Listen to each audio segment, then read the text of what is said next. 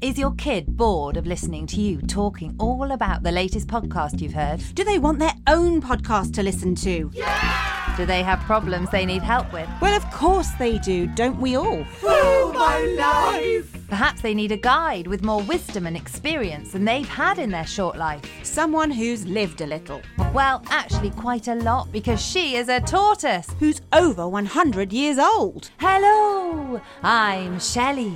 Nice to meet you. What do you think of my dress? She's not the most obvious agony aunt, Oh, don't worry, Dave. Just have a pee behind the plant pot. but if you enjoy her anarchic way, she has some sage advice. Yes. Meet the kids like Tina with her show and tell worries, I don't know what to say or do. Or Trudy. who's struggling with sibling rivalry. I hate Edwin. He's stupid. And you like Edwin more than you like me. Or Max, who's lost his dear family dog. I can still remember what he felt like. I don't want to forget about him. There'll be dancing and songs, Face the fear.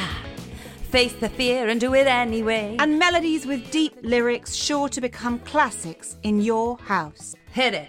This funny little poo poo, it's full of information. Expect silly voices galore. I'm liquid. I'm solid. Ooh, science. Come join us in exploring the highs and lows of life. With laughter,